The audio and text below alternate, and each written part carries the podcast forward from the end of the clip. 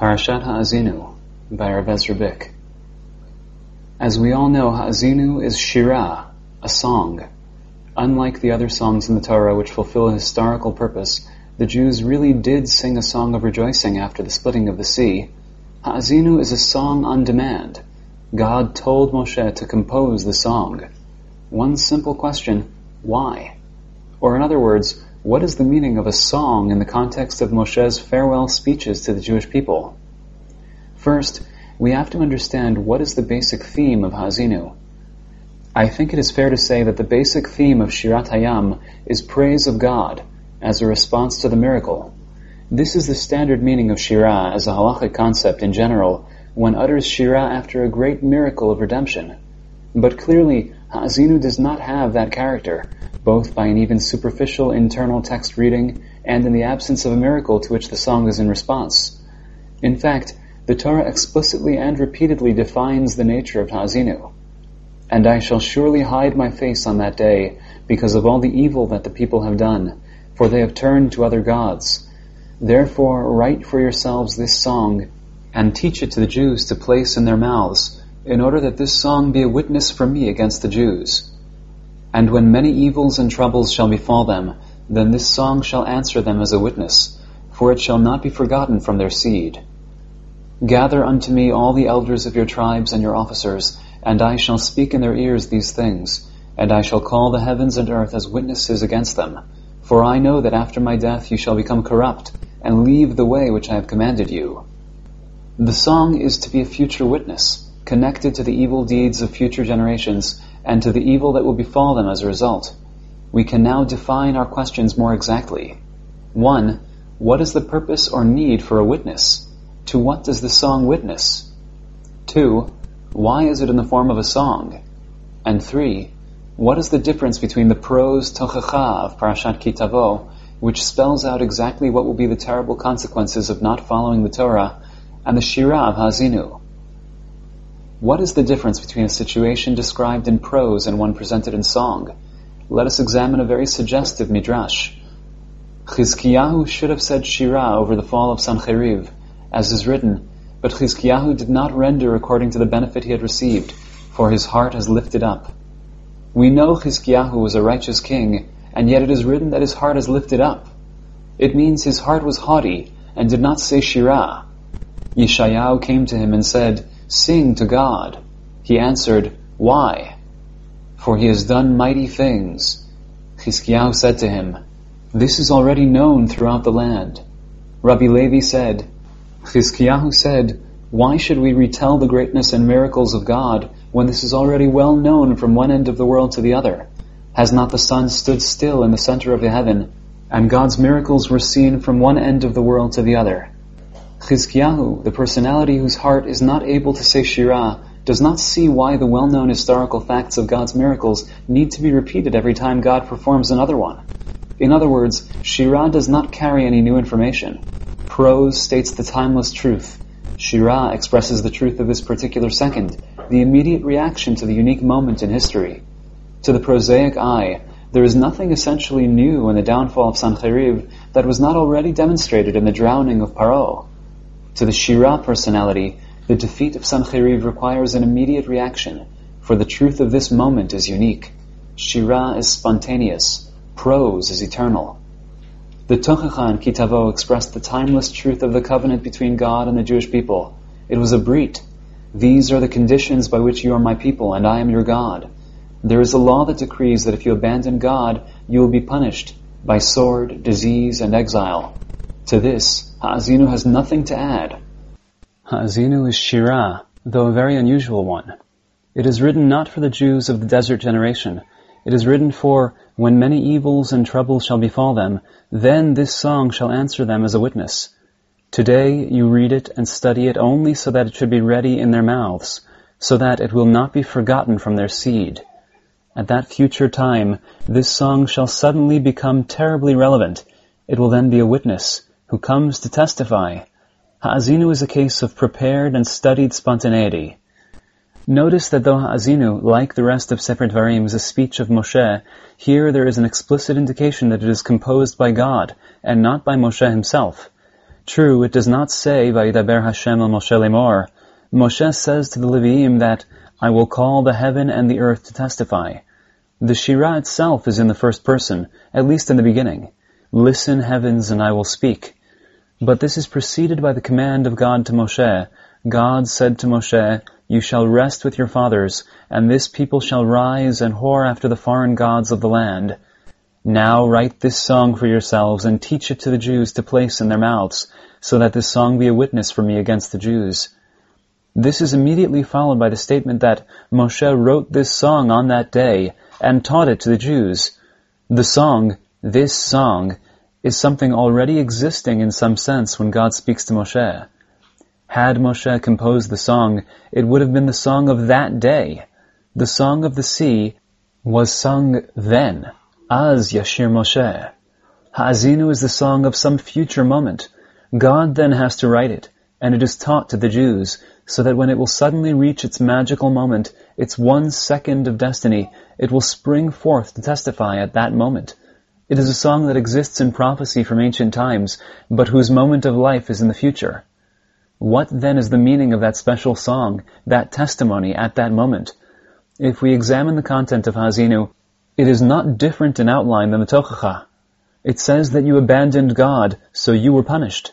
If I were Chizkiyahu, I would say that there is nothing new here. The difference is not in the dry content, but in something else. What is that something else? In God's introduction to the need for the Shirah in last week's parasha, we find the following verses. God said to Moshe, You shall rest with your fathers, and this people shall rise and whore after the foreign gods of the land to where he is coming in its midst, and he will abandon me and transgress the covenant which I made with him. And my anger shall burn on that day, and I shall abandon them, and shall hide my face from them, and they shall be devoured, and many evils and troubles will find them. And he will say on that day, It is because my God is not in my midst that these evils have found me. And I will hide my face on that day because of all the evil that he have done, for he has turned to other gods. Therefore write this song for yourselves as a witness against the Jews. Why does God say that the Jews will state that because God is not in my midst that all these evils have found me? Offhand, this sounds like an expression of repentance. The people recognize that their troubles are because of their poor relationship with God. But if so, the verse is out of place. In context, the verses describe the sin and the consequence, continuing on with, I will hide my face. There is no hint of repentance anywhere in these sections. The summary verse of what the Jews have done is that they turn to other gods. I would like to suggest that the verse does not express repentance but blame. It is true, the people say, that we have a problem, but that it is God's fault. It is because He has abandoned us. This statement is an accusation against God. In response, God brings witnesses, the song, the heavens and earth, to rebut the accusation. Your troubles are because you have abandoned God. Objectively and outwardly, there is not much difference between God abandoning the Jews and the Jews abandoning God, other than the question of who did what first. We all know that in questions like this, it is more a matter of interpretation than bald facts. The song is designed to teach enlightenment rather than facts, to lead to true understanding rather than a broader knowledge. This explains the most obvious differences between Ha'azinu and the Tochacha. Ha'azinu is based on experience future experience for the most part in relation to the Jews of the desert, rather than theory or rational explanation. There is a difference between comprehending and believing facts that are explained to us and the understanding that comes from personal experience. Ha'azinu contains primarily a recapitulation of Jewish experience and history. Remember the days of old, understand the years of generations. In Kitavo, the theory of the covenant is laid out and the Jews say Amen. They accept it in their heads. But God says, and Moshe repeats, that he knows that after Moshe's death they will be corrupted. Only after the entire cycle of mutual abandonment will they be able to truly understand, from within their own long personal experience, the truth of the eternal theory of Kitavo. That is when the song will spring to life. The song appeals not to the intellect, but to the heart. Do you do this to God, you foolish people, and not wise? Is he not your Father who fashioned you? He made you and established you. The song is meant not to make you feel obligated, but to feel bad, to feel foolish. Like one feels when one wakes up and realizes that he has wasted his life, and all the things that seemed important were foolish and worthless. There is, in Vayelech and Ha'azinu, a feeling that we can only describe as a sense of frustration. God knows that the Jews will be corrupted, and it is as though there is nothing he can do about it now. He has explained all he can, executed the Brit, warned them, and shown them. But God knows that experience is larger and deeper than explanation. The Shirah waits, waits for a time when it will be right. Not because there is some new idea there that the Jews were not intellectually ready for, but because while ideas are eternal and unchanging, the depth dimension of truth is part of time and experience. Only when the fullness of despair and life are reached in their cycle will the song become a witness rather than a prophecy. There is one further aspect of a song. If I claim or explain that God is present in the Jewish people, my claim does not change the facts. The Jews said, God has abandoned us. God answers in Vayelech that he has indeed hidden his face. Is that confirmation or rebuttal of the people's claim? Ha'azinu has one element at the end of the Shirah that is lacking in the Tochacha. It is a kind of consolation, but differs from the consolation that appears, for instance, at the end of the Tochacha B'chukotai. God says, in effect, that the enemies of the Jews will be punished, and he will avenge his people. Since Ha'azinu does not contain the promise of repentance, there can be no promise of redemption. That is not the point, and would only conflict with the purpose of eliciting understanding of the terrible waste and destruction of history. The Shirah has the ability to demonstrate that God is close to the Jews, even when they sinned, not by denying the facts that he has left them to their enemies, but by showing, by eliciting the feeling, that his presence exists even in such times. How can one pursue a thousand and two put ten thousand to flight, if not that their rock has sold them, and God given them over. By me is found vengeance and payment, for when their legs will fail, for the day of their grief is near, and the future comes quickly. For when God shall judge his people and repent himself for his servants, when he sees that the hand is helpless, and there is none shut up or left, rejoice nations with his people, for he will avenge the blood of his servants, and return vengeance to his oppressors, and will render atonement to his land, his people. In a seamless, almost indistinguishable manner, the song moves from punishment to atonement. Indeed, the commentators are unclear where the switch begins. There is no break in this case. It is not, as in Bechukotai, that after the punishment there will come repentance. You will change your ways and God will then remember you. Here, from within the punishment itself arises the feelings of vengeance and identification with his people.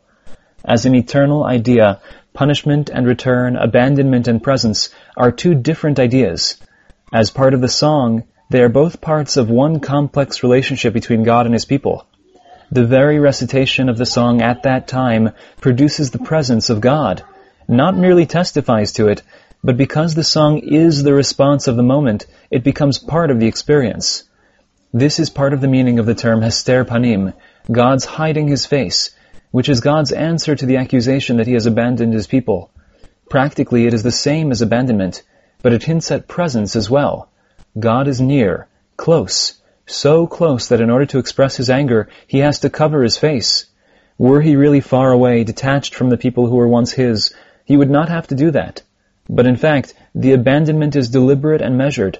The result is that the very acts called forth by the abandonment that a thousand flee one enemy elicit a contrary response from the God of Israel, one of anger at the enemy. The song tries to express God's emotions, as it were, a complex and contradictory love and anger at the Jews. If only they could understand. How is it that they do not understand? But you, enemies who kill, what part do you have in the relationship of God and His people? In this sense, the Shirah is a witness and answer to the complaint that the bad things happen because God is not with us. God answers, or rather will answer then, when you will be able to truly understand it, that He is with us, even as He has abandoned us, for He has hidden His face. The difference is experiential, not intellectual. In other words, it is a difference of shirah, not prose. See now that I, I am He, and there is no other God with me. I shall kill and give life, I crush and I shall heal, and there is none who can deliver from my hand. It is interesting to consider the relationship between Moshe and God concerning the Shirah. The Shirah is, as we claimed, a future truth. It can only come from God, and not from within the experience of the desert generation themselves. But God tells Moshe to recite it and teach it to the Jews, and Moshe does so in his own name, in first person. Moshe is he who calls the heavens and the earth to testify. The frustration of God expressed in the verse, God said to Moshe, You shall rest with your fathers, and this people shall rise and whore after the foreign gods of the land, is mirrored by Moshe when he speaks to the Leviim. For I know that after my death you will surely be corrupted, and leave the way that I have commanded you. The explanation is simple. Sefer Dvarim is Moshe trying to ensure that the Torah which he has taught to the Jews will succeed. Throughout the Sefer, Moshe speaks of what I have taught you. The frustration with the fact that no amount of teaching can fully guarantee true understanding is a challenge to the meaning of Moshe's life and mission. The Shirah, then, is the finishing touch on God's Torah and Moshe's life mission. Beyond the intellectual eternal teaching of the Torah, there is an element of life experience of Jewish history that must be learned through disaster and triumph, through tears and even suffering. This is at once not part of the Torah and the culmination of it. The Torah itself, in prophecy, sets down the basis for the Shirah, this song of life, and in the same way that God finishes his Torah by including this part, so too Moshe concludes his mission, his failed mission, for he knows that after his death it will all fall apart. You will surely be corrupted. With the future success, with the groundwork, in prophecy, of what cannot be included as such in the present, but waits in trust with the heaven and the earth for its proper moment of truth. לשנה טובה תיכתבו ותחתמו.